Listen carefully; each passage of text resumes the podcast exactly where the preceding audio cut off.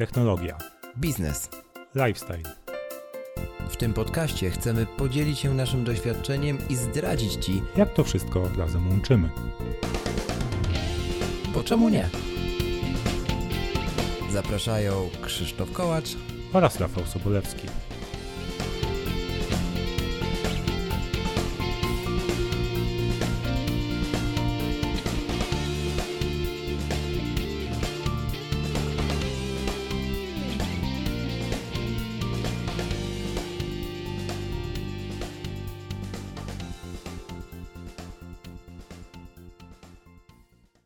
Pięćdziesiąty czwarty odcinek, bo czemu nie?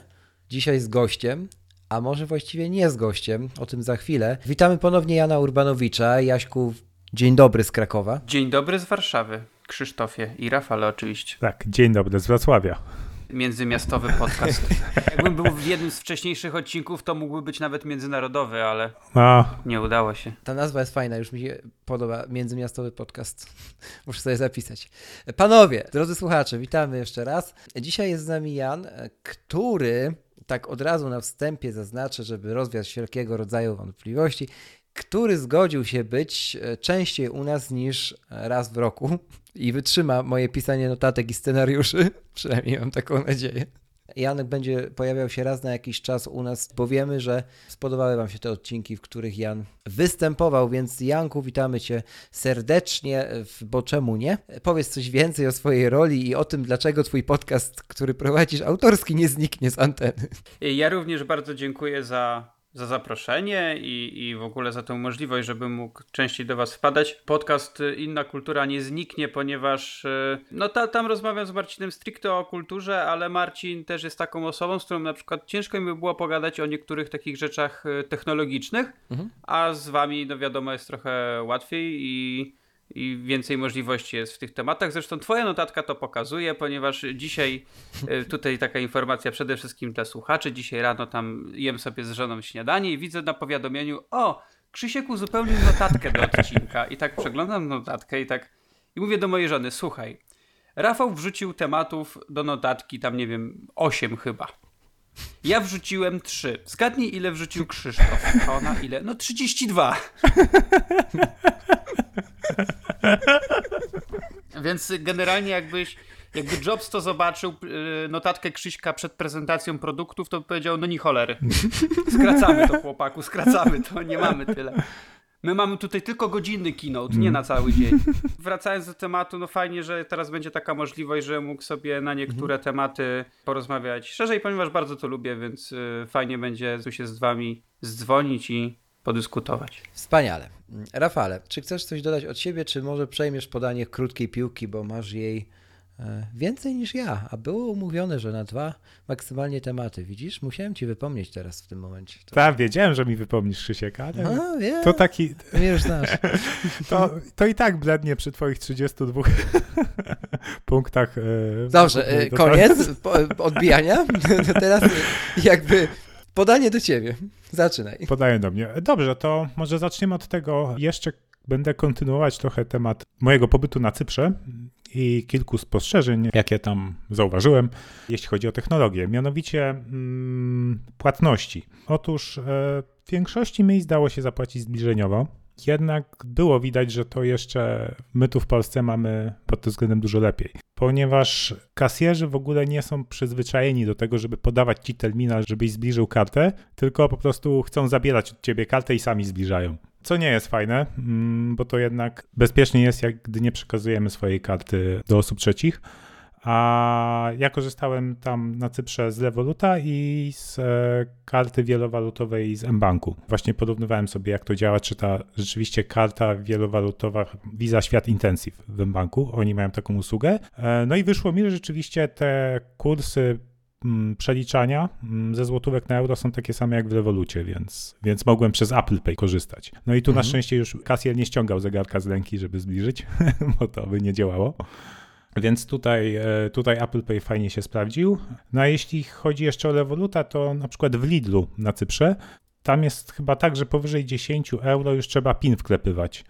i jeśli masz transakcję powyżej 10 euro, to już zbliżeniowo w ogóle nie działało. Trzeba było włożyć kartę e, do terminala i, i, i wklepać PIN. Ale oczywiście przez Apple Pay działało bez problemu, co zadziwiło kilku kasjerów. Z tym podawaniem karty do, do kasjera, to jest u nas w Polsce też to się jeszcze spotyka, a najczęściej jednak na bramkach na autostradach. Tam to jest od razu, że oni chcą od ciebie tą kartę brać i wiesz, tam wkładzie sobie w tej kanciapie i nigdy nie wiesz, co on robi z tą kartą tak naprawdę. No, chociaż y, ostatnio właśnie, właśnie jak ten, wracałem z y, Cyprusa czy z Krakowa do Wrocławia, to na autostradzie widziałem, że przede mną kasjer z, na bramce podał terminal, wystawił y, do, ten, do kierowcy. No bo jak powiesz, że nie dasz karty, proszę o wystawienie terminala, no to on ma obowiązek No. wystawić ten terminal.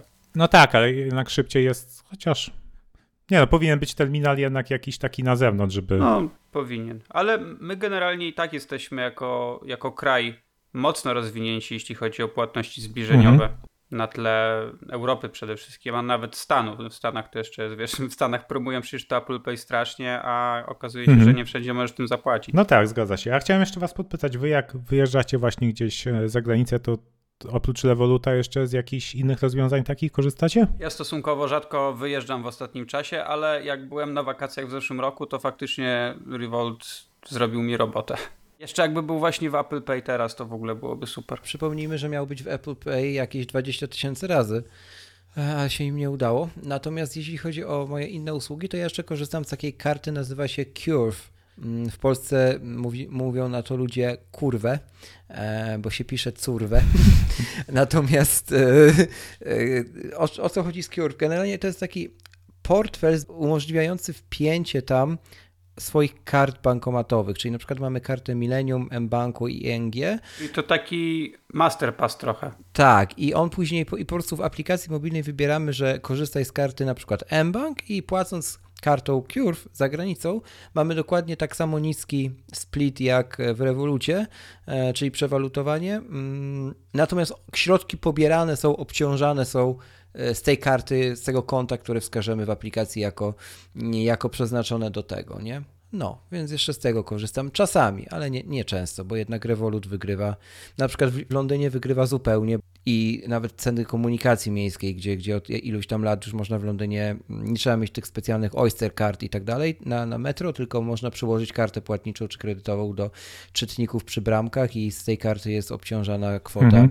e, za, za przejazd, tak? No, natomiast w przypadku jak się ma Revoluta, no to ta kwota jest oczywiście najniższa i oczywiście wychodzi taniej niż nawet wzięcie Oyster Card, więc e, no, więc Revolut jednak wygrywa. No, a z tymi płatnościami zbliżeniowymi na Cyprze i z tym, że kasjer chce brać ci kartę, to jeszcze jedna jest sprawa, że czasami mm, czasami terminal prosi o wybranie, czy chcesz zapłacić w euro, czy w twojej walucie, nie? Czyli w tym przypadku w złotówkach. No i teraz Mhm. jeśli kasjer bierze kartę i terminal ma przy sobie, no to, to jest ryzyko, że on kliknie tam źle i ci i niestety ci przewalutuje po, po kursie terminala, co nie będzie dla nas korzystne, nie?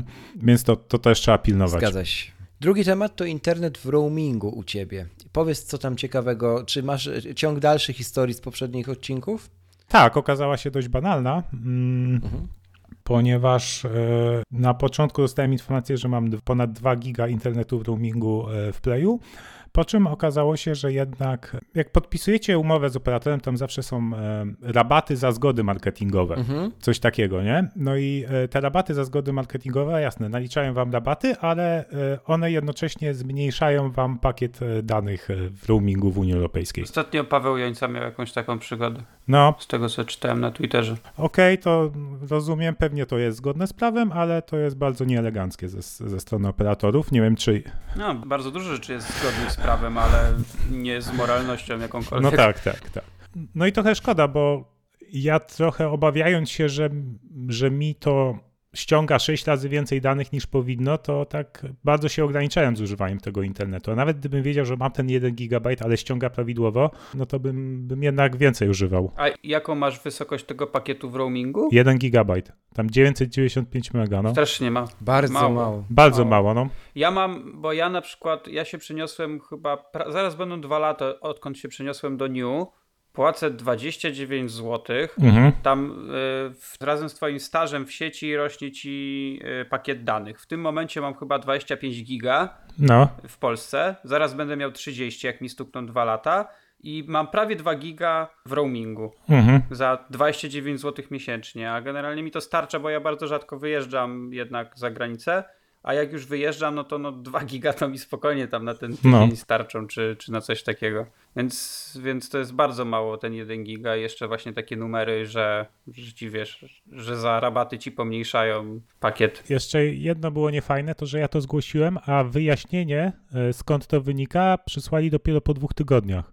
Codziennie dostawałem SMS-a, że moja sprawa wy, wymaga głębszej analizy, czy coś takiego, nie? To oczywiście wyjaśnienie było takie, nie gadaj płaci. Mamy to, masz to w umowie, którą podpisałeś, więc Nie no, wy- wyjaśnienie przyszło, jak ja już wróciłem do Polski, więc jakby już nic, nic tam nie, nie robiło, nie? Ale no słabo, bo to, to było coś, co można było szybko zdiagnozować i wyjaśnić mi, jak to działa.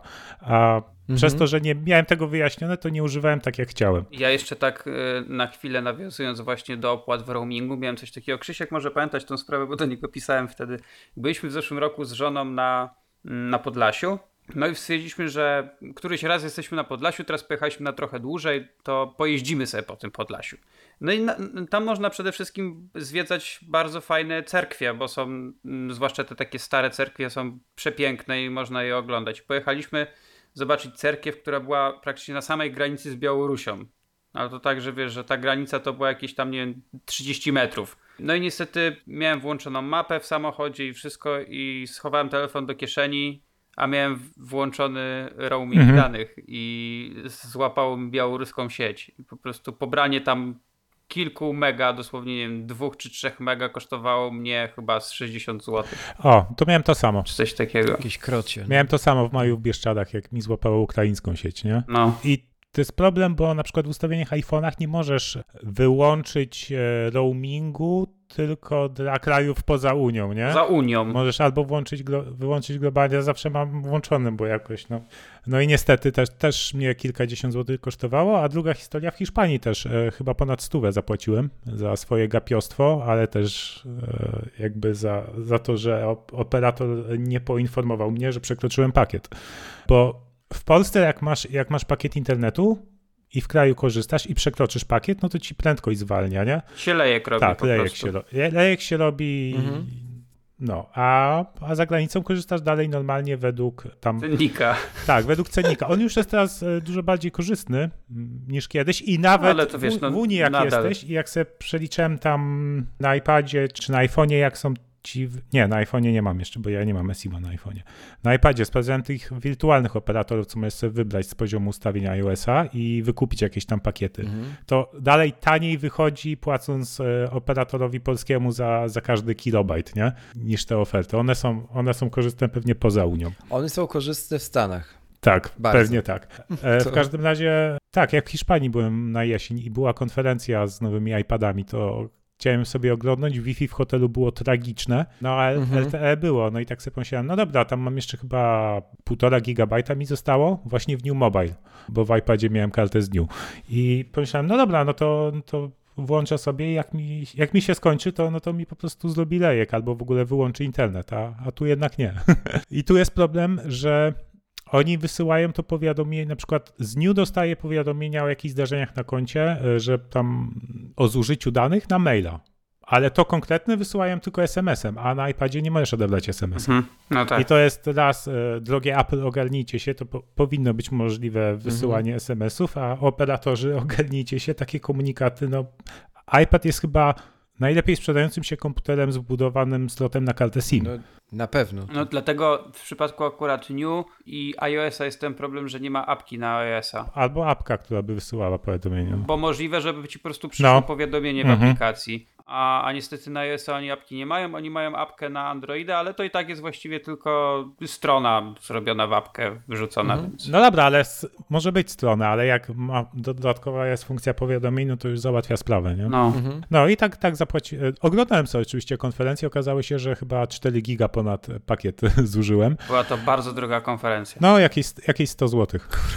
To, to czasami myślisz, że no dobra, no 100 zł, no to to nie jest tam jakiś straszny majątek, nie? Ale No. Z drugiej strony myślisz, kurde, taka głupota, Dokładnie. której mógłbyś uniknąć, nie? A Mhm. jednak tak samo jak w przypadku tego, tego mojego roamingu właśnie tam na granicy. Ja się potem zgłosiłem do, do sieci, złożyłem tam jakby reklamację w sumie. No nie uwzględnili mi jej całkowicie. Częściowo przy, trochę tak byli przychylni mojej sprawie, powiedzieli, że dadzą mi jakiś tam rabat na tą opłatę, że mi ją tam trochę zmniejszą. Mhm. Za, miałem zapłacić chyba prawie 90 zł, a zapłaciłem ostatecznie chyba, nie wiem, 55 czy 60, więc, więc i tak bardzo fajnie z ich strony. No widzisz. No to u mnie w, w obu przypadkach e, też składałem reklamację. W drugim przypadku od razu pisałem, że rozumiem jak najbardziej to raczej zapłacę, tylko składam reklamację bardziej do sposobu, w jaki mnie powiadomiano o tym, a nie, a nie same do naliczenia opłaty, nie? No ale niestety ni- nic to nie dało. Idziemy dalej z twoją krótką piłką, jak już jesteś przy głosie, bo masz więcej tematów, więc musisz tutaj je wyczerpać, Rafał. Teraz chciałeś, to masz to. Dobrze, to w którymś z odcinków wspominałem, że są momenty, że mnie Face ID iry- irytuje Mhm. i to są momenty, gdzie gdzieś przenoszę telefon e, z miejsca na miejsce no i on się wybudza i próbuje odblokować telefon, mimo że mojej twarzy w ogóle nie ma, nie ma w kamerze, nie? I on wtedy uznaje to jako nieudaną próbę odblokowania i często miałem tak, że po, po dwóch, trzech dniach muszę hasło wpisywać, nie? A mam bezpieczne hasło długie, alfanumeryczne, co jest takie niewygodne wpisywanie go często. I jak się okazało, pomogło e, wyłączenie funkcji Raise to Wake, czyli tej funkcji, że jak podnoszę telefon, to, to automatycznie ekran się wybudza. Tak więc, jeśli też mieliście taki problem jak ja, no to, no to polecam sobie to, tę funkcję wyłączyć. Ja nie mam telefonu z Face ID, więc Mhm. tyle łatwiej. Jeszcze nie mam. Jeszcze nie. Chociaż powiem wam tak na chwilę, e, Powiedz. zejdę na bok. Mam teraz e, w teście telefon z Androidem. Mhm. Jaki? Nazywa się to Motorola G, G7 Power. Mm. To jest nowość od Motorola i ona, ona ma odblokowywanie właśnie twarzą y, ekranu i działa to całkiem, całkiem spoko. Zwłaszcza, że to jest telefon, który kosztuje tam, nie wiem, chyba 800 czy 900 zł. Więc y, jestem bardzo pozytywnie zaskoczony tym, jak to, jak to działa. I tu jest czysty Android, to też jest duży plus. Chociaż nadal nie kumam tego systemu. Nie potrafię się po nim poruszyć. No, pewnie kwestia przyzwyczajenia, nie? Pewnie tak. No, ale to fajnie, czy, czysty Android już kiedyś gadaliśmy, że jeśli, jeśli już, już kupować Androida czy komuś polecać, to tylko z czystym, z czystym systemem. No, ale jak jesteśmy przy Androidzie, no to ty tutaj masz na swojej liście nowego Samsunga. A tak, no bo kiedy to? Dwa dni temu była prezentacja i może tak W Londynie. w Londynie. Barcelona dopiero teraz się zaczyna, Aha. a ta, wtedy był Londyn. Okej, okej, bo to zawsze w Barcelonie robili to. To na- nawet nie skumałem, że w Londynie, widzisz, tak się interesujemy Androidami. W każdym razie, co, co mi się spodobało w tym Samsungu, w sumie dwie rzeczy, to bezprzewodowe ładowanie, czyli że telefon może ci ładować e, zegarek Samsunga, co już w poprzednim odcinku gadaliśmy, że fajnie byłoby mieć, e, nie musieć kupować dodatkowego kabla do Apple Watcha, który kosztuje 150 zł. I to wtedy telefon jest takim AirPower, tak? Że kładziesz na, na telefonie zegarek. Tak, no telefon jest ładowarką indukcyjną, nie? Ja Okej. właśnie w poprzednim odcinku odpowiadałem o takim e, powerbanku, który kupiłem właśnie na, na podróż i który też ma tam indukcyjne ładowanie i dzięki temu dużo mniej kabli, tylko jeden kabelek ze sobą zebrałem. No i chciałbym to zobaczyć w iPhone'ie, żebym iPhone'em mógł ładować Apple Watcha i to, to rozwiązuje problem e, zabierania do kabla do Apple Watcha w podróż. A ja tak a propos ładowania Apple Watcha, to mam taką myśl ostatnio miałem, że wejdzie powiedzmy już ten mi mityczny AirPower, czy jakaś inna tam ładowarka indukcyjna, którą będzie można ładować Apple Watcha. Bo teraz, żeby naładować Apple Watcha, musisz y, przyłożyć tą ich ładowarkę, która jest magnetyczna, prawda? Tak, A jak założysz zegarek na AirPower w momencie, kiedy masz ten taki pasek, wiesz, ten sportowy, bo to jest cały czas pętelka. Jak zdejmiesz ten zegarek, to nie masz bezpośredniego jakby dostępu do, do tego, do, do plecków. Bo musisz ten, wiesz, ma, masz taką pętelkę i musisz tutaj włożyć ładowarkę. ten taki na rzep, tak? Tak, bo to jest pętelka cały czas. A, I tu musisz przełożyć przecież. Musiałbyś w teorii za każdym razem rozdziabiać pasek, żeby położyć na ładowarce. a ca cały AirPower nie wsunie się w tą pętelkę?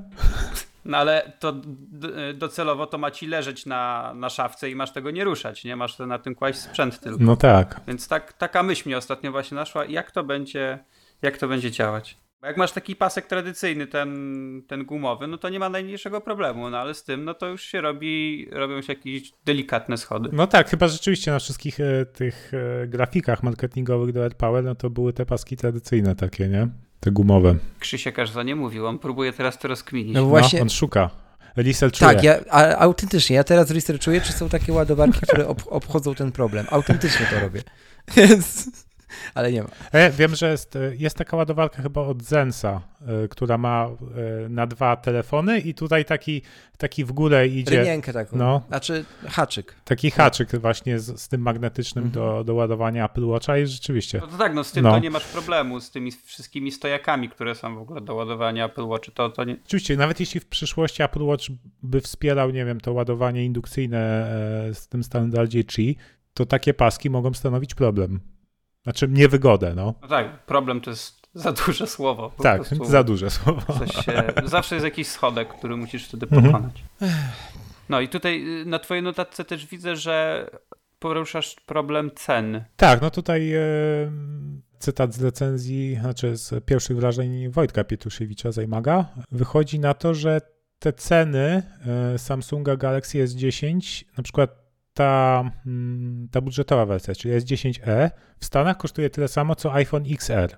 A jak porównasz ceny w Polsce iPhone'a XL i tego Samsunga S10e, no to mamy 3299 za Samsunga kontra 3999 za iPhone'a XR tej samej pojemności, więc No, mi żona dzisiaj przysłała screena, tylko nie wiem skąd. To jest, wygląda jak screen z jakiejś oficjalnej strony Samsunga i ze sklepu. Możliwe, że to jest generalnie jakiś błąd, ale jest, yy, że wybierz sobie model, tak, do sklepu, żeby dodać do, do listy i masz Galaxy 10e, ES10e, S10 i S10 Plus i przy każdym jest cena 9999 Ej, zł. Ale, a widzieliście ceny tego, widzieliście ceny y, tego Samsunga nowego, który się rozkłada? No on 2000 euro. Do, dolar, no, euro i dolarów. Ja nie mogę, po prostu. Znaczy wiesz, no to jest jakby No. kwestia, on jak on się nazywa? Fold, tak? Coś, coś takiego? Foldo? Czy? E, Fold? Czy To jest, to jest jakby nowinka, tak? To ma bardziej pokazywać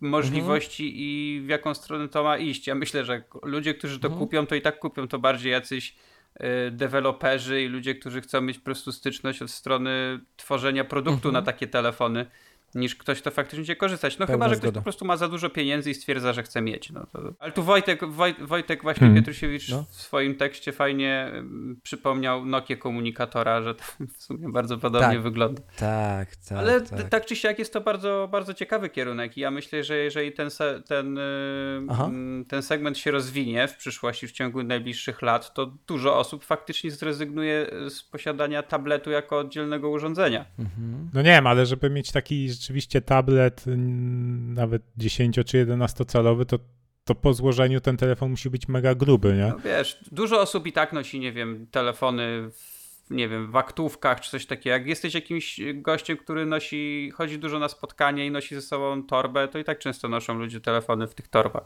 No to jest prawda Więc akurat. y, nie, nosisz tak tylko telefon, nie? Nigdy Mhm. tego nie rozumiałem, ale no, no, noszenia tego w, w torbie, nie? W sensie telefonu w torbie. Bo może teraz jak mam Apple Watcha bym się jakoś przyzwyczaił, ale zawsze to było dla mnie takie, że, że telefon powinien być po prostu w gaciach, nie? Wprost. Czy wiesz, to zależy od, do czego używasz telefonu, bo pamiętaj, że wciąż są ludzie, dla których telefon nie jest y, nieustannym kontaktem ze światem. Telefon kon- służy do momentu, w którym musisz się skontaktować z kimś, Nie, no, albo ktoś się jasne. kontaktuje z tobą. W sensie, nie wiem, wysyła ci wiadomość, czy do ciebie dzwoni. Y, Jest mało, coraz mniej jest takich ludzi, ale, ale są tacy, no. Nie wszyscy muszą mieć telefon, wiesz, że jak tylko się nie przemieszczasz, albo nie daj Boże się przemieszczasz, to idziesz z telefonem w ręku i się tylko w niego patrzysz. Mam nadzieję, że będzie coraz więcej takich ludzi, którzy będą na przykład patrzeć na przejście dla pieszych, czy coś nie jedzie, a nie w telefon. No oj, to ja też mam taką nadzieję, dokładnie tak. Mhm. Ale to jest temat na inną rozmowę. Hmm. Dobrze, panowie, to ja teraz pozwolę sobie odebrać głos Rafałowi i przejść do swojej krótkiej piłki, bo jest krótka i konkretna.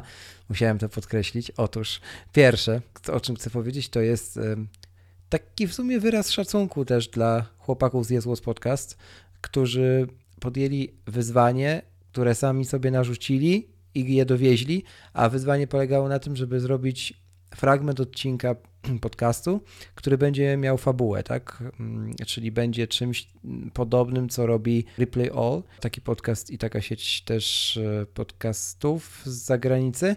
No i się to udało. Powiem nawet, że całkiem nieźle. Zarówno materiał przygotowany przez Pawła Orzecha, jak i przez Wojtka. Wiemana mi się bardzo podobał. I nie wiem, czy mieliście okazję słuchać tego podcastu, to, bo jeżeli tak, to jakiś tam jeszcze poziom wyjścia do dyskusji mamy. Jeżeli nie, no to pozostanie mi was zachęcić do tego. Mi zostało chyba dosłownie parę minut. W sensie już zacząłem słuchać tej części Wojtka ostatniej, ale przerwałem w jakimś tam momencie i jeszcze nie wróciłem mhm. do tego. A ty, Rafał, w końcu nadrobiłeś? Nie, nie, jeszcze, jeszcze nie nadrobiłem. Ciężki tydzień. Okej, okay, no to w takim razie wrócimy. Ale polecamy w każdym razie. Tak, bardzo. E, wszystkim, mhm. którzy nie mieli okazji słuchać, to na stronę chłopaków. Mhm.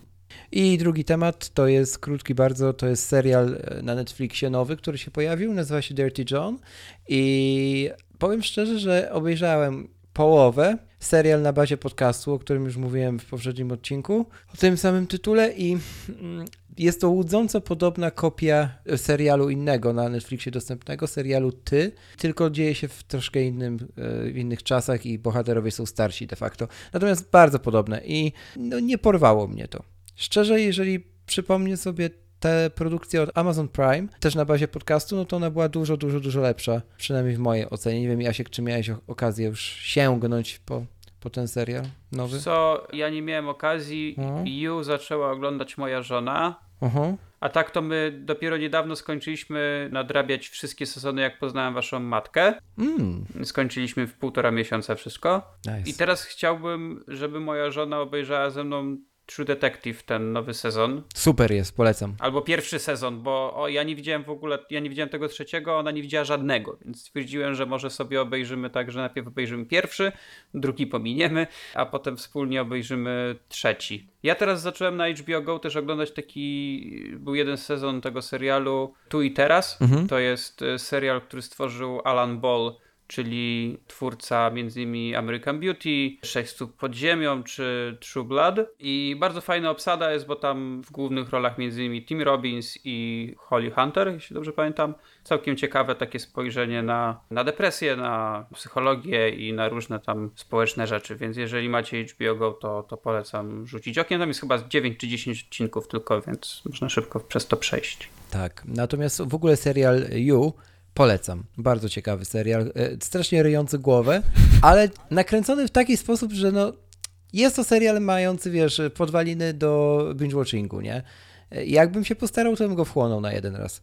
Polecam, możecie sięgnąć. Nie zmarnujecie sobie czasu. No dobra. Jak tam, Rafał, stoimy z y, licznikiem? Z licznikiem właśnie dostałem powiadomienie z Zuma, że jako prezent wyłączyliśmy ci limit czasowy na, na grupową rozmowę. Tylko to, ten jeden raz. Jako prezent możesz mówić. tak, jako prezent możemy mówić dalej.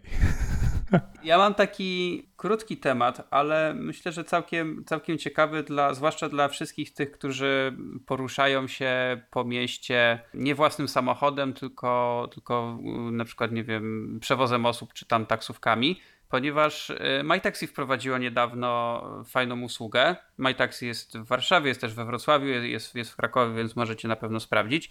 Nazywa się to MyTaxi Lite Polega to na tym, że y, kiedy wpisujesz y, miejsce docelowe, do którego chcesz jechać, mhm. to ci od razu oblicza kwotę, jaką, jaką zapłacisz. No i w teorii zawsze to było w MyTaxi, mhm. tylko tam było tylko szacunkowe. A tutaj masz coś takiego, że jak powiedzmy policzy ci, że zapłacisz za kurs 15 zł, to to jest maks, który zapłacisz. Nawet jak na taksometrze będzie dużo więcej. Ja tak miałem właśnie ostatnio jechałem skądś wieczorem w weekend wracaliśmy pokazywało mi, że zapłacę chyba 15 zł właśnie i zapłaciłem 15 zł, mimo że na taksometrze było 30 parę. Mhm. O widzisz, no to dobrze, bo ja tak samo miałem w Hiszpanii, gdzie z MyTaxi korzystałem, z transportach na lotnisko i dworzec, to, to też to, co pokazywało taksometr, to było z 50% większe niż, niż to, co pokazywała apka, nie? No, jako prognoza. Jest to bardzo fajna rzecz, zwłaszcza na takich krótkich przejazdach, bo ja na przykład ostatnio gdzieś zapłaciłem 9 zł, a normalnie u Semaka w Warszawie płacisz za trzaśnięcie drzwiami, no. Za to, że wsiądziesz. No to tak. Hmm. Oczywiście, że tak. Oczywiście jestem świadom tego, że ten przelicznik, który ci zmniejsza kwotę, pewnie zmieni się za jakiś czas, bo to jest usługa, która dopiero weszła, więc oni pewnie bardzo obniżają te ceny, żeby ludzi zachęcić a później pewnie... Ale to jest włączone dla wszystkich użytkowników, czy musisz tak, to jakoś aktywować? Tak, tylko musisz y, tam jak teraz w aplikacji od jakiegoś czasu masz coś takiego, że wybierasz y, jaką taksówkę chcesz zamówić, w sensie tam masz, nie wiem, standard, jakiś tam premium, coś tam, coś tam i musisz po prostu wybrać, że jedziesz z light. Aha. Jedynym minusem jest tylko to, że nie możesz robić postojów w trakcie, w sensie nie masz coś takiego, że jedziesz z domu do pracy, i normalnie taksówką możesz powiedzieć, a wie pan co, niech pan skręci tutaj w lewo, potem No, w prawo, no, no. zatrzymamy się, ja kupię jabłka na targu. Aha. E, Tylko wsiadasz i musisz jechać tam, gdzie wpisałeś. No ale no, w większości przypadków raczej nie będzie to, to problem. Tak robisz, dokładnie. Mhm. No to bardzo ciekawa informacja, aż sobie skorzystam być może mm, dla testów. I jeszcze e, jeśli chodzi o MyTaxi, to jest dosłownie informacja z dzisiaj. Udziałowcem MyTaxi największym jest Daimler, czyli Mercedes Mhm, i razem połączyli się jeszcze z BMW i będą się teraz łączyć z firmą, która połączyła już takie usługi jak na przykład Car2Go i Drive Now. No. I to się będzie teraz nazywać Free Now. W tym roku MyTaxi zmieni się na Free Now, ale same usługi taksówki się nie zmienią, ale do, dojdą na pewno nowe usługi dzięki temu połączeniu, czyli na pewno pojawi się nowy gracz carsharingu Mhm. czy, czy wynajmu y, samochodów generalnie, więc myślę, że to będzie ciekawy rok, jeśli chodzi o tego typu usługi. Ja w Mhm. ogóle jestem fanem carsharingu Ja też. i tych Ja takich rzeczy. Uważam, że, że to, to jest super, jeżeli ktoś nie chce sobie generować kosztów w postaci posiadania samochodu, a czasami musi coś załatwić, no to to jest rewelacja. Mhm. No to dobrze, to jeżeli tyle od nas wszystkich, no to co mogę powiedzieć? Pora przejść do tematu odcinka, a ten odcinek będzie około technologiczny, jak głosi jego tytuł. Porozmawiamy sobie trochę o tym, co też nasze drogie Apple szykuje dla nas na wiosnę e, i w kolejnych częściach roku. Tak, także będzie geekowo dzisiaj. Wszystkich, którzy lubią takie tematy, zachęcamy do zostania, a tych, którzy nie, cóż, też zostańcie. Może, może Wam się spodoba. Dobra, zaczynamy odcinek 54.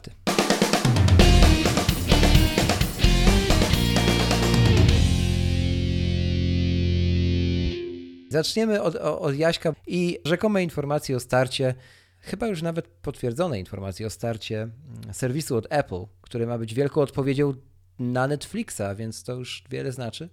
No pytanie, jak z tym będzie, Jaś, co ty myślisz na ten temat generalnie? Wiesz co, jak do mnie dociera taka informacja, to ja się łapię za portfel, bo ja już naprawdę nie wiem, w co ja mam inwestować. Mam tak samo. Bo płacę w tym momencie za Netflixa, za najwyższy pakiet, ponieważ zależy mi na tym, żeby mieć treści 4K. E, Mam problem z Netflixem taki, że na nim jest niestety coraz mniej dla mnie wartościowych treści. Mówię o nowych rzeczach, bo e, do staroci dostęp jest, jest super, ale co nie złapie się za jakiś serial, a jeżeli chodzi o filmy w ogóle produkcji Netflixa, to naprawdę jest srogo, to muszę się sparzyć, ponieważ ostatnio jest trochę słabo z jakością, no ale no to wiadomo, jak się tworzy tyle tych treści, to, to ciężko, żeby wszystko było super. No ale to jest raz. Mam jeszcze HBO Go, bo pomimo jakości, jaką ten serwis oferuje, no to, to biblioteka HBO jest naprawdę rewelacyjna, zwłaszcza jeśli ktoś lubi seriale, to, to tam to jest bez porównania, to, to jest zupełnie inna jakość. Yy, mamy mieć w tym roku, czy nie wiem, czy w Polsce będzie, ale generalnie ma się pojawić serwis Disneya, w którym też pewnie będzie dużo ciekawych rzeczy. U nas nie ma, ale w Stanach jeszcze jest Hulu. Jeszcze zaraz dojdzie nam Apple i robi się tego strasznie, naprawdę bardzo dużo. To I No jeszcze jest Amazon, nie? no jeszcze, no a właśnie, jeszcze jest Amazon, to już w ogóle. I ja widzę sens, tam chyba była taka plotka, jeśli chodzi o ten serwis Apple, że, albo to Disney, nie pamiętam, mogę się mylić teraz, że będziesz mógł ku- wykupywać w ramach tej usługi pakiety na jakieś konkretne treści. Na przykład, jeżeli będą Cię interesować tylko filmy dla dzieci, to wykupujesz pakiet z filmami dla dzieci. Mi się wydaje, że by była przyszłość właśnie w czymś takim, jeśli chodzi o te usługi, no bo no nikt o zdrowych zmysłach nie będzie wykupywać wszystkich, wszystkich dostępnych serwisów, no bo przecież to się pociąć można. No, to prawda. Mm. Dlatego myślę, że gdyby oni poszli w takim kierunku, że możesz sobie wykupić na przykład dostęp do czegoś, to tak jak z pakietami w telewizji jest, nie? Chcesz mieć pakiet sportowy, no to wykupujesz Mhm. sobie pakiet sportowy. To to by miało moim zdaniem trochę większy sens, jak myślicie? Może tak, ale z drugiej strony mm, tych treści będzie, jak masz tyle serwisów, to tych treści masz tyle, że ciężko, żebyś był w stanie to wszystko oglądać. A druga sprawa, no to nie jest tak jak przy telewizji, gdzie musisz podpisać umowę na dwa lata. Tutaj po prostu kupujesz subskrypcję, nie podoba ci się, po miesiącu rezygnujesz i, i nie, ma, nie ma tego problemu, nie? Więc można sobie żonglować tymi subskrypcjami nawet. No można, chciałoby ci się? No pewnie nie, Tak, ale... mnie by się chciało. Właśnie wtrącę Wiesz, się. koniec mnie, końców to się skończy tak, że wykupisz sobie 5 subskrypcji i mówisz, dobra, zostawię je już, No będę tak. płacić te 300 zł No, miesięcznie. na, na, to li, na to liczą, nie? Nie, to u mnie się tak nie kończy. Natomiast y, ja mogę powiedzieć panowie, że mi się spodobał strasznie pomysł, mm, jaki Andrzej Tucholski podrzucił w którymś z vlogów w ostatnim czasie, właśnie dotyczący tego problemu. Mm, Jak nie płacić za wszystkie te. y, I generalnie to jakby spaja to, o czym mówił Rafał i o czym mówiłeś ty, Jasiek, bo tak, ja się zgadzam z Rafałem, że nie wszystko jesteśmy w stanie oglądnąć, bo to byśmy musieli tylko oglądać seriale, jasne. Z drugiej strony zgadzam się z tym, że nie chcemy płacić za wszystkie te usługi, no bo to się robi naprawdę kilka stówek miesięcznie.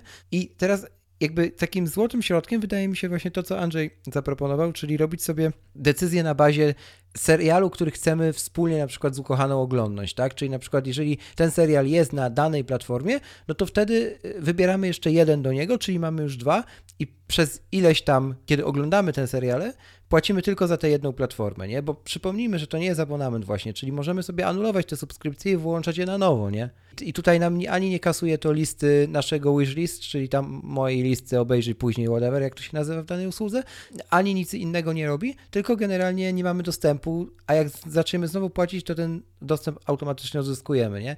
I wydaje mi się to być takie zdrowe, że właśnie decyduje faktycznie produkcja, którą bardzo chcemy oglądnąć, więc jest to intencjonalne obejrzenie tej produkcji, a z drugiej strony nie idą za tym koszty, no bo płacimy wtedy za jedną platformę, no bo staramy się wybierać te produkcje na, w obrębie jednej tylko.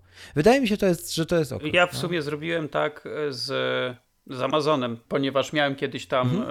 e, wykupioną tą usługę, żeby ją sprawdzić, jak ona już tam oficjalnie weszła do Polski, że jest po polsku i w ogóle to sobie ją wykupiłem i przez miesiąc chyba była za darmo. Zrezygnowałem z tego, bo stwierdziłem, że tam na chwilę obecną nie było nic, co by mnie jakoś szczególnie interesowało, a potem wszedł ten e, Jack Ryan. Mhm. Więc wykupiłem sobie na miesiąc, obejrzałem Jacka Ryana, obejrzałem coś tam jeszcze i no, anulowałem. Dokładnie. Więc w sumie tak. No zobaczymy, tak jak mówię, no zobaczymy jakie będą biblioteki, bo bardzo mnie interesuje ten serwis od Disneya, bo chcę wiedzieć co e, oni będą mieć u siebie poza swoimi produkcjami.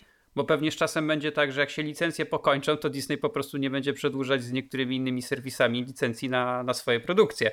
Więc wiesz, wszystkie Marvele i Disneye będziesz miał tylko u nich. No tak, to, to E. takie właśnie, właśnie są te. Nawet na Netflixie chyba ostatni sezon Jessica Jones. To ostatni sezon teraz chyba na Netflixie Tak, generalnie teraz wszystkie Marvelowe te seriale zostały anulowane na, na, na Netflixie. Skasowane. Nie, wykasowane nie, anulowane zostały. Nie, w ogóle są prostu. Nie skasowane. przedłużyli już o następne Nie, sezony. skasowane. Je, nie, Jessica Jones została skasowana oficjalnie wczoraj. Czyli anulowana, nie została skasowana w sensie z serwisu. Nadal możesz obejrzeć na serwisie, ale nie została skasowana. A, w sensie, w sensie, że chodzi mi o to, Mhm. że nie będzie Czyli kontynuacji tego anulowany serialu. serial. A, okej. Y, A z iTunes myślę, Apple, jeżeli zrobi jakiś swój własny serwis, to myślę, że oni przede wszystkim wygrają jakąś nową właśnie metodą rozliczania się za to i, i, łatwością dostępu, no bo raczej nie wygrają biblioteką, bo bibliotekę Tak. pewnie będą mieli podobną, jaka jest w tym momencie w filmach iTunes, no dorzucą jeszcze jakieś tam seriale. Tak, ale oni mają tą przewagę, tak jak w Netflixie pewnie możesz mieć cztery profile, nie? Czyli de facto z czterema osobami współdzielić sobie mm, tą subskrypcję. To Apple pewnie zrobi tak, jak jest z Apple Music, że wśród rodziny też możesz automatycznie to współdzielić i to każdy będzie miał swój spersonalizowany content, nie? No możliwe. No, na pewno pierwszym krokiem była ta wycofanie tej możliwości subskrypcji Netflixa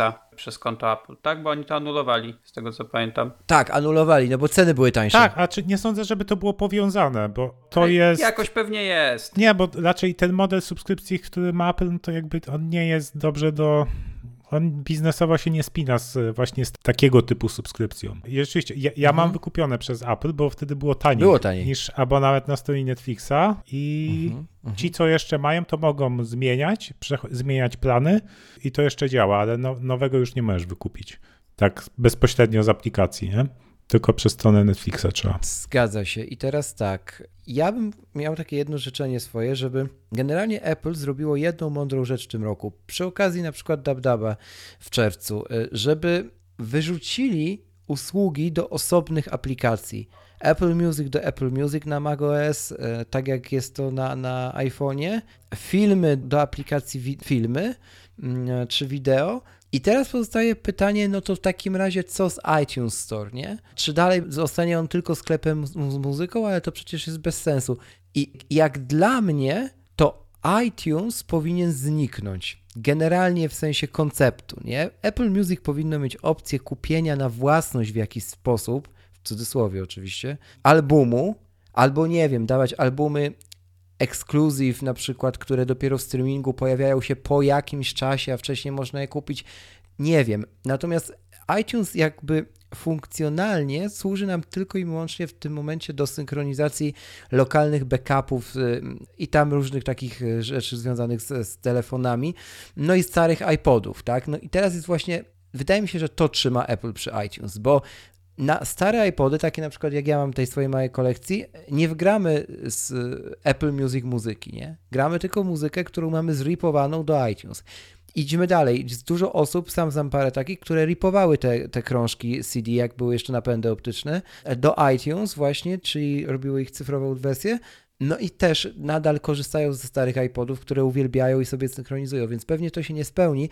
Natomiast taką usługą, która powinna wyjść do innej osobnej aplikacji, na, zwłaszcza na macOS, jest Apple Music. I zwłaszcza patrząc pod uwagę, że ono ciągle rośnie. No, nie, niedawno Apple raportowało w styczniu tego roku, że ma 50 milionów mm, aktywnych użytkowników w tej usłudze. No to, to jest bardzo dużo. I... W ogóle liczby, liczby pokazują, że oni no, teraz stoją głównie usługami mhm. i powinni robić wszystko, żeby je rozwijać, wiadomo, w ich myśli, czyli robimy coś, żeby coś było coraz fajniejsze, ale też słuchać rynku mhm. i słuchać ludzi, czego ludzie oczekują, tak? No, no mało osób, tak jak ty mówisz, mało osób korzysta już raczej z iTunes po coś innego niż synchronizacja jakaś tam backupów czy starych Dokładnie. iPodów. Ja mam stare iPody, ale nie, nie mogę z nich korzystać, ponieważ w momencie, kiedy chyba wchodził Apple Music, czy tam, tak, chyba Apple Music, to jak połączyłem swoją sieć, yy, połączyłem Apple Music ze swoim dyskiem, swoją biblioteką na dysku lokalnym, to Apple Music stwierdził, że mi ca wszystkie, całą muzykę z dysku wykasuje, więc całą muzykę z 15 16 lat straciłem. Ja nie mam co, co wgrać teraz na tego iPoda, yy, więc one sobie leżą. ja to dzisiaj nie wiem, jak ty to zrobiłeś, ale ok. Był taki bug, to był, to był, to był bug, który był yy, powszechnie znany. O. I nic się nie dało z tym zrobić. To nie wiedziałem. Ale trudno, no. I rozumiem, że nic się nie dało też później zrobić z tym, w sensie nie odzyskałeś tej muzyki. Nie. nie. Fantastycznie. Było super.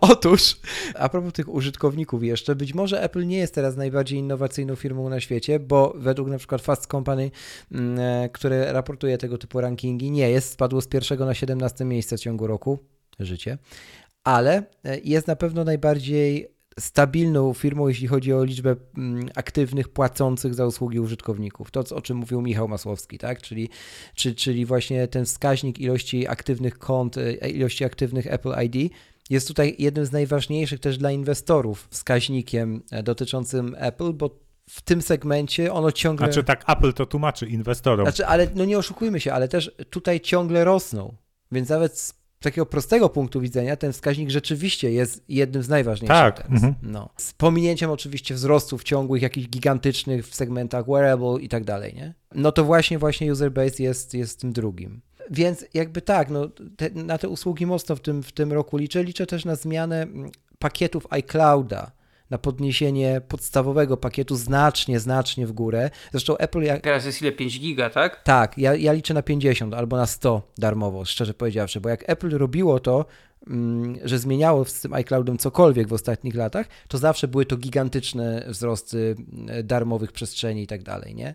Więc liczę, że też to nastąpi w tym roku.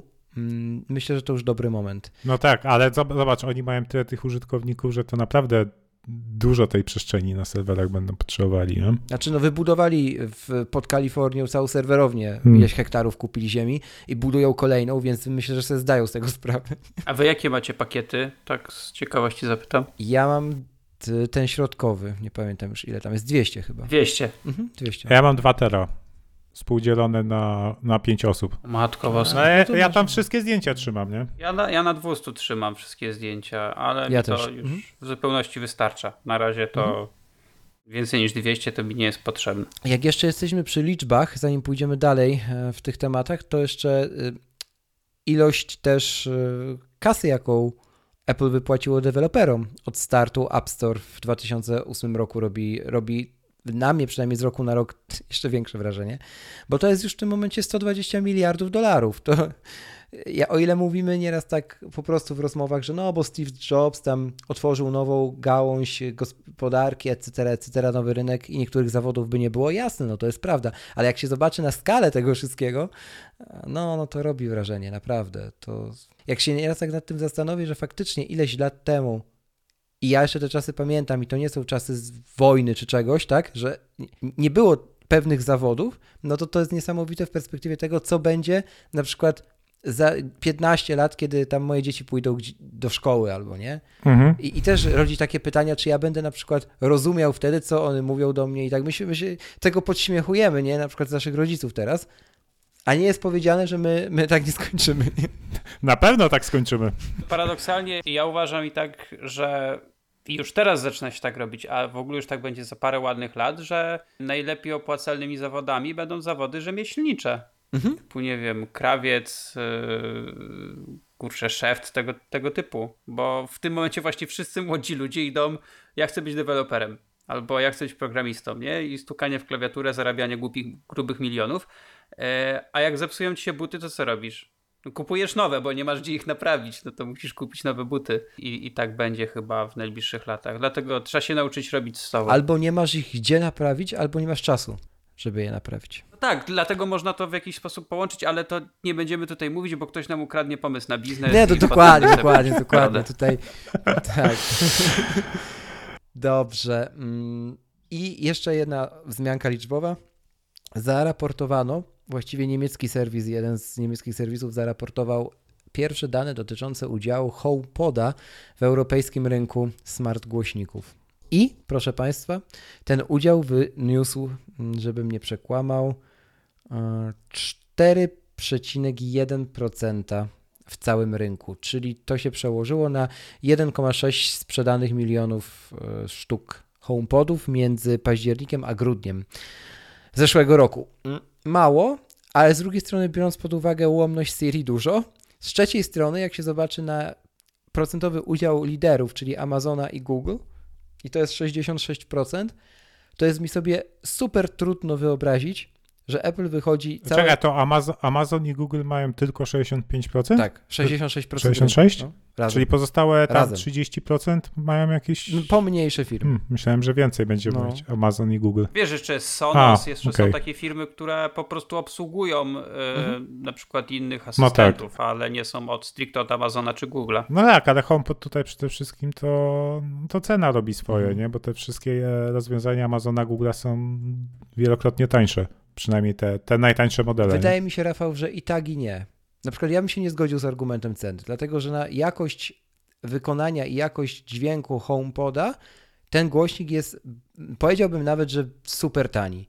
Natomiast to, że jest ograniczony asystentem, który jest ułomny, to... Dobrze, ale mówimy o rynku smart głośników, a nie o rynku głośników do muzyki. Tak. No okej, okay, to w takim razie patrząc z tej perspektywy, jest super za drogi, bo Siri jest super ułomna. Do, otóż to. Rozumiesz, tak. o co chodzi. No, no. Więc tu zależy jak się spojrzy. Ja jednak patrzę na całość produktu zawsze, dlatego tak, tak mi to zgrzytało. Niemniej jednak Amazon i Google, te 66% jest mi sobie super trudno wyobrazić, żeby Apple weszło całe na biało na jesieni tego roku, bo wtedy moglibyśmy się mniej więcej tego typu premier spodziewać, tak mi się wydaje i powiedziało, ok, to jest HomePod 2, HomePod mini, HomePod cokolwiek e, i jakby one są mądrzejsze, lepsze i, i lepiej się u Was przyjmie i dostępne w innych krajach, nie? I nagle zagarnął jakiś większy wycinek tego tortu. Mm -mm. Wydaje mi się, że nie bardzo. A ja bym, ja bym bardziej wolał w przypadku głośników od Apple, żeby oni nie tworzyli pięciu różnych HomePodów, Dokładnie. które będą się różnić wielkością albo czymś tam. Ja bym wolał, żeby oni na przykład, ja wiem, że to jest pewnie mało realne, ale na przykład, żeby obsługa przez Siri była udostępniona innym producentom, tak jak zrobili teraz w przypadku e, AirPlaya i, i HomeKita na telewizory. Tak, żeby się bardziej otwarli. Mhm. Że, nie wiem, kupujesz na przykład głośnik, ja nie mówię, że mhm. musimy to robić wszystkim producentom, mogliby na przykład podpisać, nie wiem, umowę z Bang Olufsen i z Sonosem, czyli z takimi głośnikami, które są ciutkę bardziej premium niż, niż te pączki od Google'a i wtedy na przykład masz głośniki Banga i możesz sobie sterować Siri tymi głośnikami, czy masz głośniki Sonosa i też możesz sobie możesz powiedzieć Siri puść mi muzykę w łazience, nie? I tam masz akurat głośniki Sonosa i sobie puszczasz. No okej, okay, ale to już może być trochę e, tutaj pewnie bezpieczeństwo. O to Apple się obawia, bo, bo okej, okay, możesz puść, puszczenie muzyki to jest pikuś, ale co jak na przykład wołanie jakiegoś shortcuta, zadzwonienie do kogoś, wysłanie wiadomości jakiejś, co też teoretycznie możesz zrobić, nie? Wiesz co, ja nie jestem akurat fanem tego, żebyś mógł dzwonić z każdego mebla w, w domu. No to już, już się robi powoli trochę przesada. Możesz dzwonić z zegarka, no tak. możesz dzwonić z komputera, możesz dzwonić z telefonu, możesz dzwonić z głośnika, niedługo będziesz mógł z garnków dzwonić. No trochę tego jest za dużo. No, no tak, to chyba, że jakiś taki właśnie ograniczona mm, funkcjonalność CD. Myślę, że jakby to wprowadzili w jakiejś takiej ograniczonej typu, nie wiem, puścić muzykę, czy powiedz mi, jaka będzie dzisiaj pogoda, na, na, takiej zasadzie, nie? Takie bardziej przekazywanie informacji, żeby głośnik ci przekazywał informacje, a nie żebyś ty dostarczał mu coś jeszcze. Mhm. Tak, jest to taki kierunek, który też bym chciał, ale brzmi tak surrealistycznie, że to się raczej panowie nie wydarzy. W przypadku akurat tej firmy. Raczej spodziewałbym się, że będziemy mieli niestety pierdyliard wersji HomePodów i to może się skończyć słabo. Nie chcę powiedzieć, że tak jak z iPodami, bo iPody jednak zmieniły rynek, ale czy Apple ma pomysł na HomePoda? Nie wiem. Szczerze powiedziawszy, nie wiem. Mi się wydaje mimo wszystko, że Apple ma na bardzo wiele tak. rzeczy nie ma aktualnie precyzyjnego pomysłu. Oni trochę zaczęli tak krążyć i się zastanawiać, czy to zrobimy tak, czy to zrobimy inaczej, bo raz, że niektóre produkty wychodzą no nie do końca takie na przykład jak kiedyś się myślało mhm. Apple, że jak coś wypuszczają, to jest po prostu takie wow, co tu się zadziało, tylko no dobra, no wypuścili spoko, E, albo wychodzi coś, a potem to, nagle to znika i już te, tego nie ma, nie? Tak, tak było na przykład z niektórymi iPhone'ami. Tak, albo nie wychodzi w ogóle. Pozdrawiamy AirPower. A jeśli już jesteśmy przy AirPower, jedną z takich plotek, która wydaje się być prawdziwa tym razem, jest plotka dotycząca rzekomej premiery, rychłej premiery na, na, na wiosnę tego roku, maty ładującej AirPower oraz AirPods drugiej generacji, nawet w kolorze czarnym. Podobno ma być to matowa czerń. Mm, czekam mocno. Mm, no i tutaj z tych dwóch produktów AirPower pewnie kupię, bo jeśli będzie pozwalało inaczej, jeżeli będzie ładowało to, co ma ładować, czyli zegarek, telefon i AirPodsy nowe jednocześnie i nie będzie zależności, że jedno musi być, żeby drugie się ładowało i to po prostu będzie działać, to na pewno mają moje pieniądze. Mm, oby tak było i oby nie było wad fabrycznych w tym produkcie, bo naprawdę to by był największy chyba kryzys wizerunkowy w historii Apple, jeśli na przykład te ładowarki, nie wiem, zaczęłyby przepalać coś albo cokolwiek by się z nimi działo, serio, cokolwiek, to po takim e, okresie wtopy, milczenia, marketingu, że tak powiem, wie, wiecie, zamkniętych ust, wchodzi ten produkt w końcu i on wchodzi z wadą, mm, no to będzie bardzo źle. Ale mamy nadzieję, mam nadzieję, że tak się nie stanie. Natomiast AirPods 2 mnie bardzo, bardzo ciekawią. Po pierwsze, mają być w innym kolorze, to, to już pominę, ale po drugie, mają mieć e, przebudowaną konstrukcję i posiadać coś na wzór gumowatego wykończenia tej części, która wchodzi do małżowiny usznej, żeby wyeliminować to wypadanie. I teraz to ma i, za, i wadę, i zaletę. Wadę. Czyli robią AirPodsy dla tak, Dominika. Można tak powiedzieć. No i dla, i dla Krzyśka. I można tak powiedzieć. Natomiast wadą tego, już widzę jak, jaka będzie wada tego. Jeżeli oni użyją podobnych materiałów, jak używali w przypadku iPodów, dawno, dawno temu i, i, MacBooka, i MacBooka białego, takiego plastikowego. Jego spód był z takiej gumy zrobiony, która się brudziła. A to ta późniejsza generacja. Tak, była, ona, ona się brudziła od patrzenia. Jeżeli to będzie coś podobnego, to biorąc pod uwagę pierwszą. Ale czekaj, czemu, czemu mieliby czego, coś podobnego używać, skoro to były tam części, których się nie wkładało do ucha?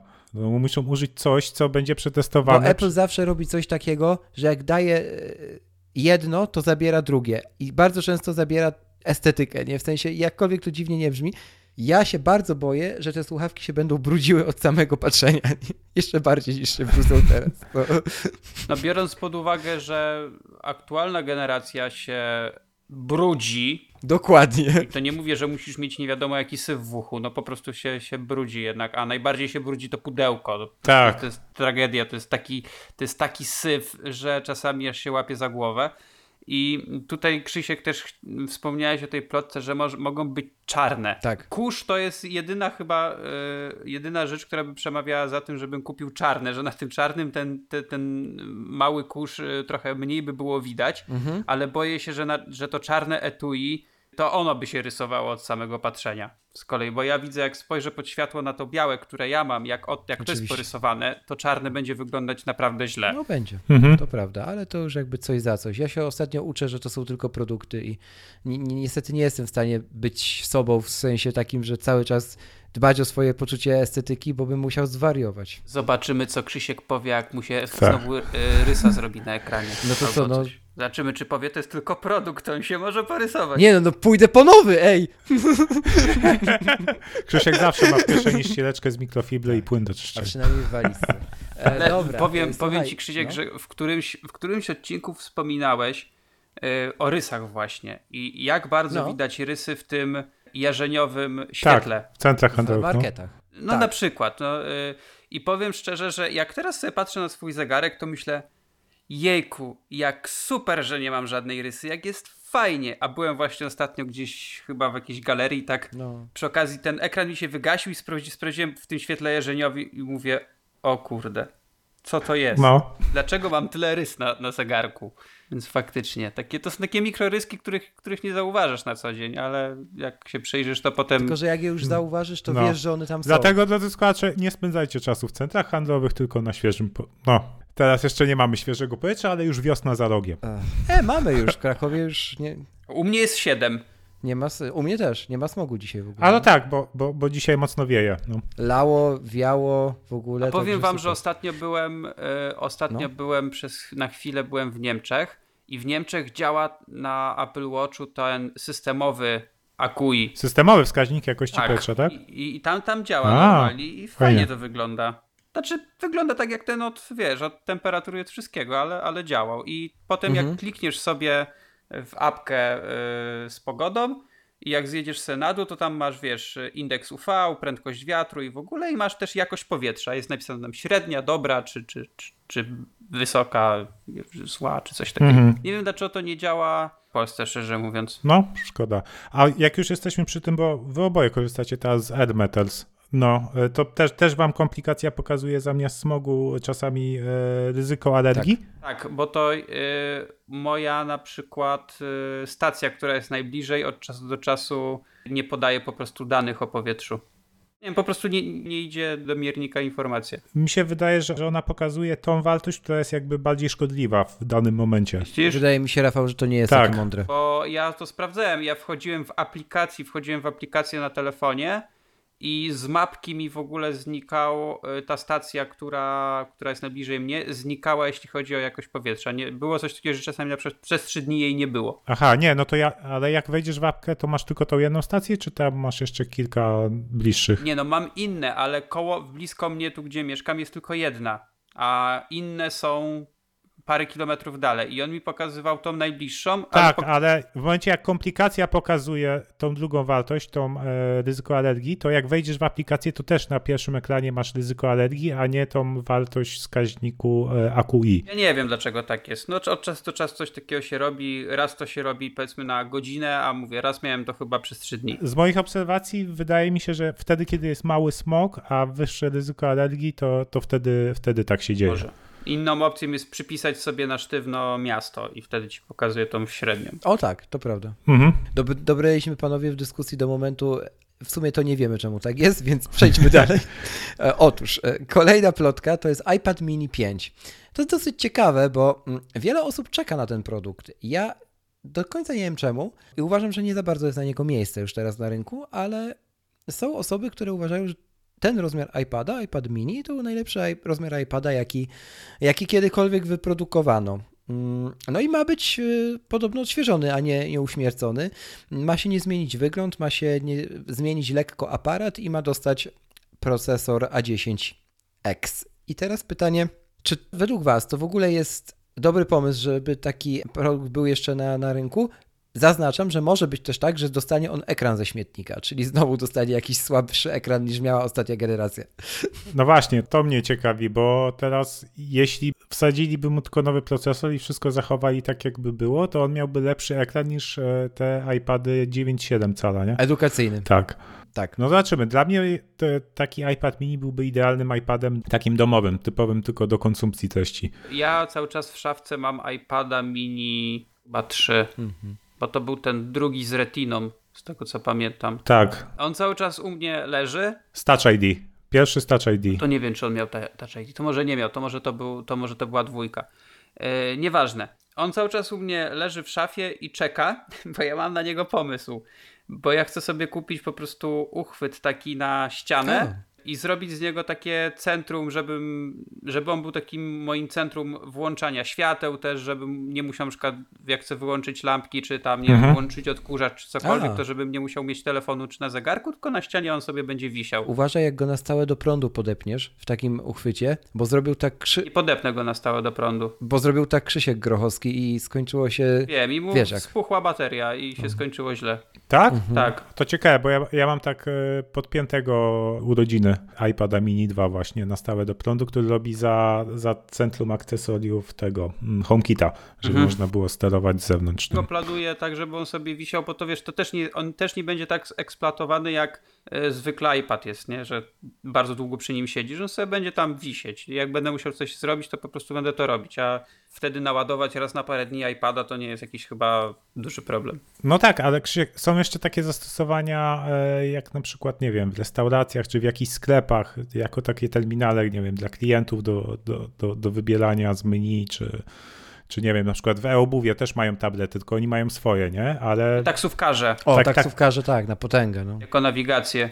I takie iPady mini do takich, to jest trochę podobne zastosowanie jak Maci mini, nie? Gdzie też jakie, takie, gdzie dużo tych urządzeń potrzebujesz, nie wiem, tak jak Mac Stadium wynajmujesz sobie te, te Maci mini, to, to tutaj mhm. trochę tych iPadów dla swojego biznesu możesz potrzebować, nie? I to nie jest tak, że to jest iPad na daną osobę, tylko na jakimś stanowisku, nie? Może być też właśnie jako, jako bardzo droga nawigacja do samochodu, albo jak masz dzieciaki, no to kupujesz sobie... Jak porównasz ceny nawigacji, jakie są jakie oferują producenci auta, to... Nie wiem, nie, dawno się nie orientowałem w cenach nawigacji, bo korzystam z nawigacji w telefonie. Chociaż teraz, teraz jak już jest CarPlay i Android Auto, to jest to już w sumie ten problem się rozwiązuje. No ale wiesz, na przykład masz, y, masz dzieci, z którymi często gdzieś podróżujesz, no to tam wpinasz z tyłu y, tak. zagłówek iPada, żeby one sobie filmy oglądały. No, tak? to może Jednak być. też to mhm. mniej miejsca zajmuje niż taki duży iPad. Takie raczej rozwiązanie, no bo tak, żeby ludzie kupowali jako, jako czytniki czy coś, to, to, to nie widzę, no bo skoro mogą kupić sobie większy tablet, a też patrzmy na to, że telefony są dosyć spore teraz, więc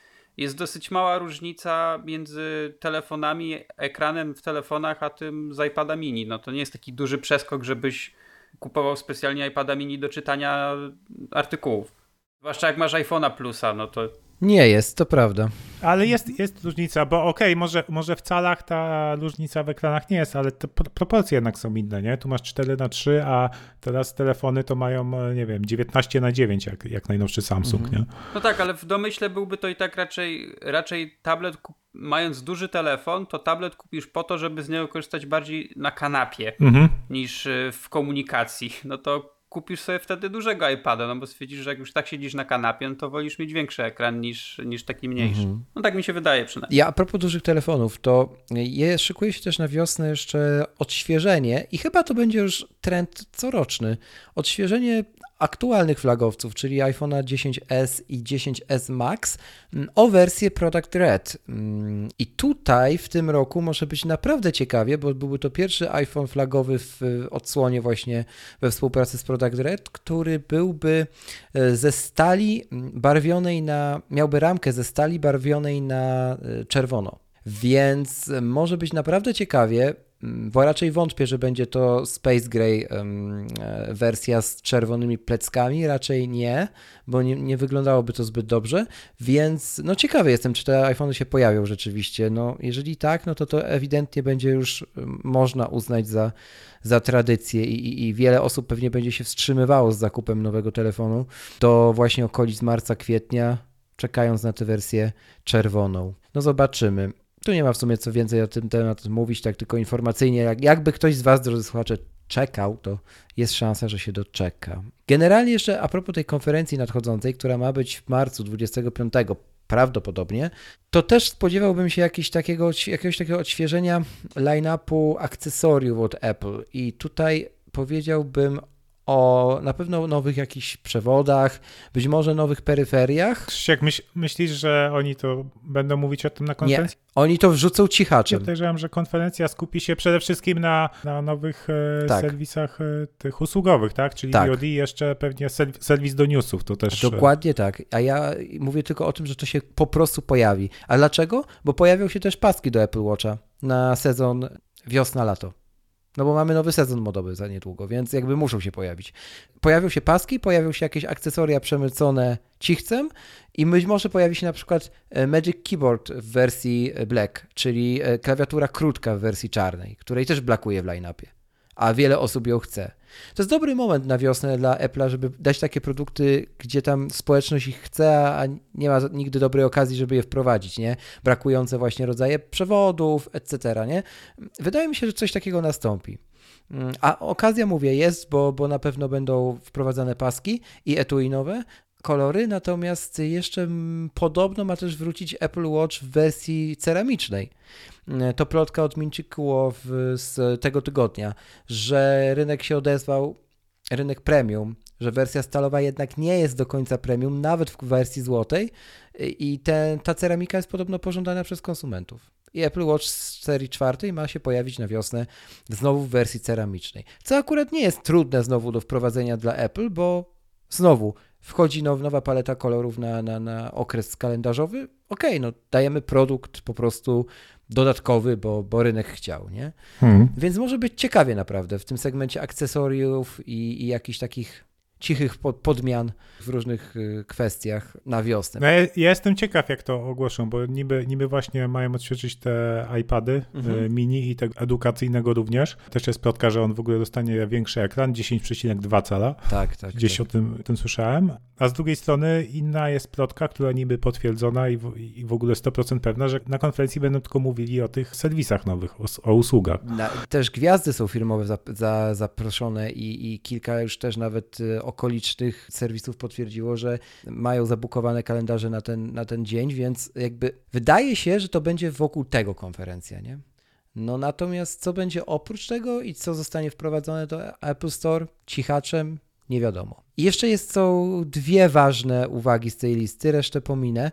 E, e, dwie, dwie ważne plotki. Tak, dwie ważne plotki, nad którymi chciałbym się skupić. Pierwsza to jest e, Apple powróci na rynek monitorów produkowanych przez siebie, nie w żadnej kooperacji z LG ani innym producentem. I podobno mają zaprezentować 16, mm, e, Boże, e, nie 16 calego, to jest, to jest e, mają zaprezentować ekran 6K e, sygnowany logiem Apple. No i powiem wam szczerze, że na taki monitor to wielu czeka. Sam na taki monitor czekam. Jeszcze jak on by miał wąskie, cienkie ramki. A do czego go podłączysz, no. Krzysiek, jak masz iMac'a? Do czego ci taki monitor? E, no, jeżeli e, iMac nie dostałby w tym roku cienkich ramek, a ten monitor byłby piękny i miał cienkie ramki i miał super lepszy ekran od iMac'a, to ja bym rozważył, czy nie zmienić swojego setupu. nie, naprawdę, bo jeśli chodzi, o, mm, jeśli chodzi o monitor od Apple, który będzie spójny z aktualną wizją pozostałych produktów, mówię o ramki mi tu głównie chodzi, bo wygląd iMac'a z przodu trąci myszką. Naprawdę trąci myszką. I kurde, chciałbym e, nowy monitor, chciałbym nowy wygląd. Nie, nie wiem, Krzysiek, mi, mi się dalej podoba. Czy ja wiem, mi się tak. podoba w dalszym no. ciągu. No. Więc... Znaczy, no bo on się nie może nie podobać, ale jak sobie zobaczycie na ekrany e, MacBooków, to widać różnicę. Widać różnicę w sensie nie w jakości, tylko po prostu to te ramki, nie? No, nic, nic już nie ma ramek w line-upie, zobaczcie sobie. No. Czy, wiesz co, mi ramki nie przeszkadzają, bo to jest taka powierzchnia, że tak nie zwracasz uwagi. No. Moim zdaniem nie ma takiej walki o powierzchnię w przypadku monitora, jak na przykład w przypadku telefonu. No jasne, że mhm. tak, 100% zgody, nie? No zobaczymy, w każdym razie taka plotka jest. Uważam, że nie ma co przesadzać. No jeżeli mhm. zmienią coś, dadzą nowego, no to to okej, okay, to fajnie, na pewno znajdą się ludzie, którzy z chęcią kupią, ale no żeby zmieniać monitor tylko dla ramek, no to Zwłaszcza, że to jest tylko monitor, tak? Czyli, czyli jakbyś zrezygnował z iMac'a, to musiałbyś kupić monitor i komputer. Czyli ku- musiałbyś kupić komputer, żeby dorównał twojemu iMacowi, Tak, to tak, pewnie tak, musiałbyś tak, kupić tak. y, MacBooka za 12 koła. Nie kupiłbym monitor takiego. za 8. y, no to Żartowałem sobie oczywiście. To. Na pewno, tak. Ja wiem. A mnie też bardzo ciekawi ten monitor i bardziej w jaki sposób oni to wprowadzą i czy w ogóle któryś z obecnych produktów Apple będzie, będzie można podłączyć do tego monitora. A To, a to jest w sumie dobra uwaga, głupia, ale dobra. Jakie, czemu głupia? No bo wydaje się, że kurczę, przecież to jest wiadomo, że się będzie dało, to jest produkt Apple, a tu niekoniecznie. No tak, widzisz, na jesień wypuścili nowe iPady Pro, gdzie, gdzie mocno promowali to, że możesz iPada Pro do monitora podłączyć. Tak. Będzie iOS 13, który pewnie coś wniesie funkcjonalnie jeszcze do tego. Aha. No i teraz wypuszczą monitor, który de facto, e, no USB-C w iPadzie Pro w żaden sposób nie ma szans, żeby wypluł rozdzielczość 6K na e, monitor zewnętrzny. Tak samo MacBooki Pro obecne. Chyba, że jakieś będzie rozwiązanie, że dwoma kablami je łączysz, bo obecnie MacBooki Pro możesz podłączyć do dwóch matryc 5K, ale każdą z nich musisz osobnym kablem. I to w konkretny pod. Czyli żeby się szeregowo jakoś łączyły ze sobą. Tak. Tak, tak. Więc no, to dla mnie dziwne, że dlaczego 6K, a nie zwykłe 5K? A nie 8 od razu. Tak jak z telewizory Samsunga.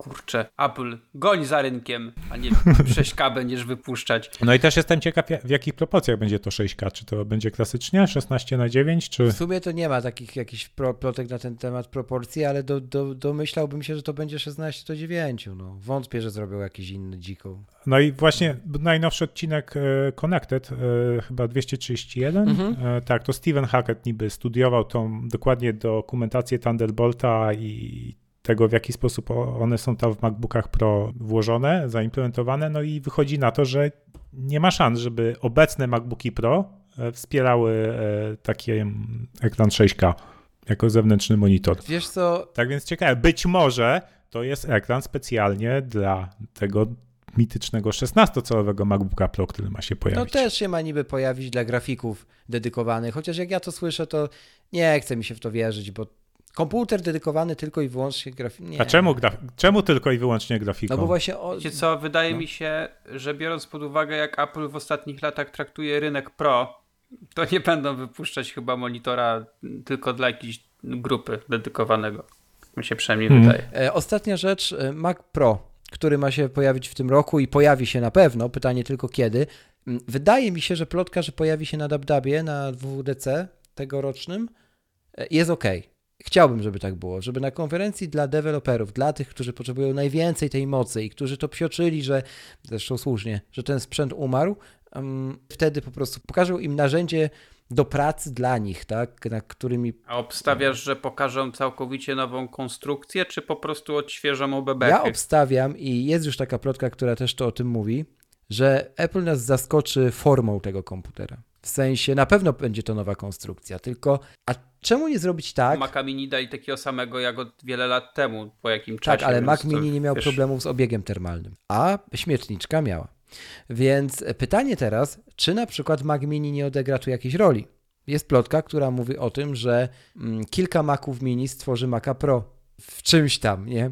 Tak, jest taka Wyobrażam plotka. sobie, jak, jak Schiller wychodzi na, na scenę i mówi w Apple robimy tak, że po prostu wymyślamy wszystko na nowo. Chcieliście nowego Maca Pro, macie. I kiedy połączysz ze sobą trzy Maci Mini, to masz Maca Pro.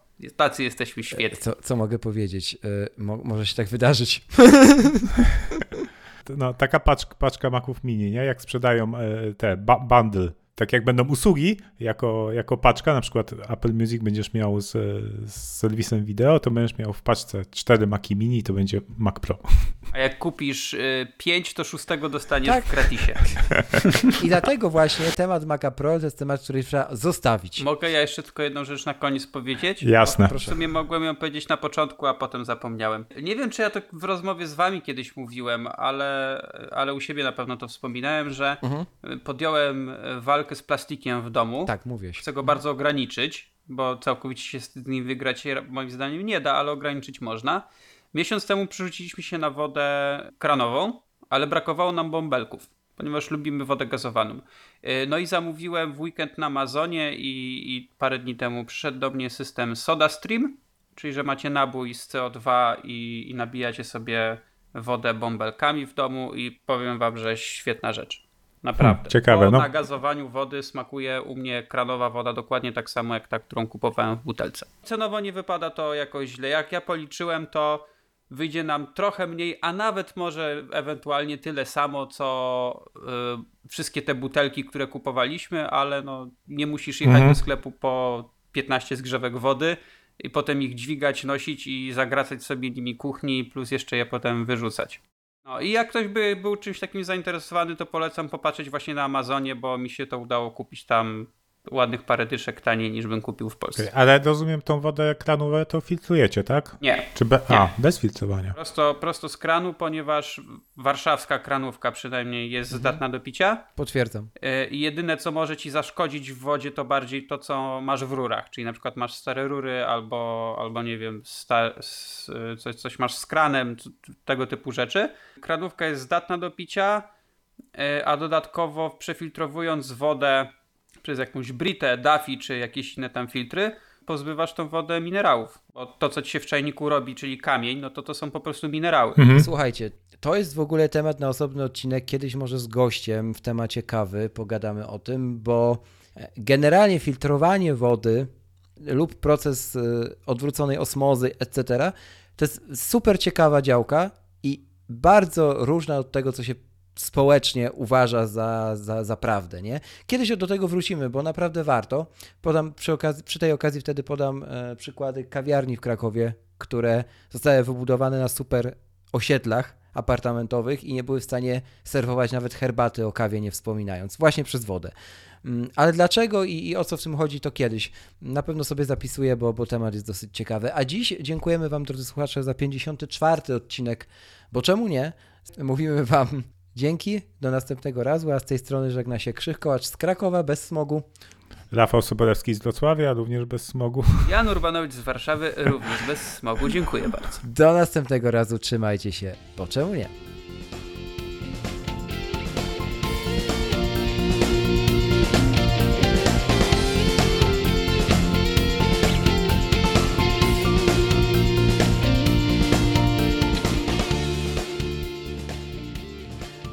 Częściej, jeśli Jaś oczywiście będzie chciał i zdzierży moje notatki, jak mówiłem na początku.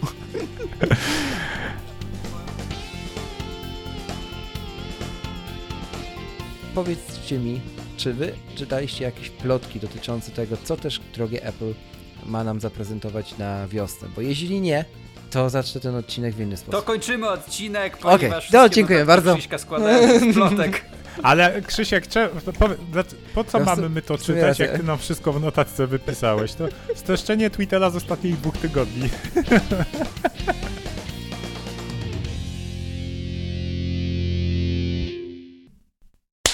Nowe słówko, zapisuję. No, co? Nie okej? no, okej, dobra. Kropka. Ok. Nic nie Otóż- mówię przecież. ok.